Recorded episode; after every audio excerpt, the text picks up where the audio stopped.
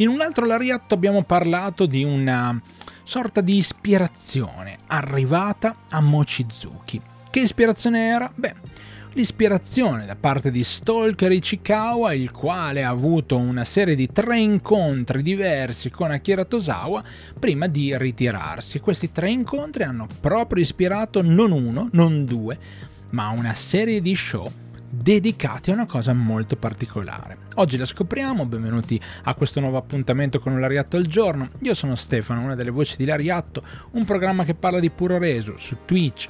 Il martedì dalle 17.45 ci trovate in live, alle 18 inizia il vero, eh, il vero show, prima facciamo un po' di pre-show e ovviamente siamo qua ogni giorno per parlarvi di una pillola di puro reso.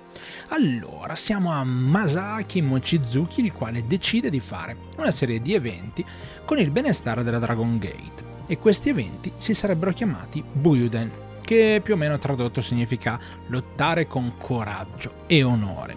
L'idea era quella di avere della, dei lottatori della Dragon Gate che si davano battaglia con degli atleti di altre federazioni, ovviamente con sempre regole molto importanti e coraggio e onore al centro di tutto.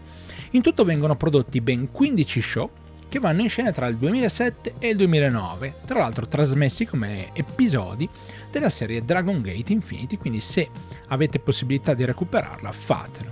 Tra i nomi extra Dragon Gate si sono visti eh, insomma Daisuke Sekimoto, Masato Tanaka, Onryo, Granamada e addirittura gli Young Bucks, così per amore e onore anche alla eh, All Elite che magari qualcuno di voi conosce in modo più approfondito rispetto al puro reso.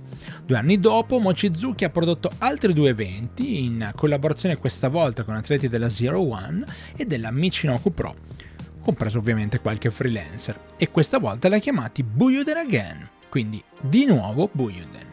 Ed eccoci qua, quindi avete scoperto perché esistono questi uh, show e che, eh, qual è stato diciamo, eh, il motore che ha spinto la produzione di questi eventi. Grazie di cuore per aver seguito, io sono Stefano, una delle voci di Lariatto, vi ricordo di venirci a trovare ogni giorno, ogni mattina alle 8 su YouTube e su Spotify per raccontarvi appunto queste pillole di puro resu, così vi potrete fare un'idea di quanto è grande e vario il mondo intorno alla lotta in Giappone. Grazie davvero di cuore per aver seguito, noi ci risentiamo alla prossima.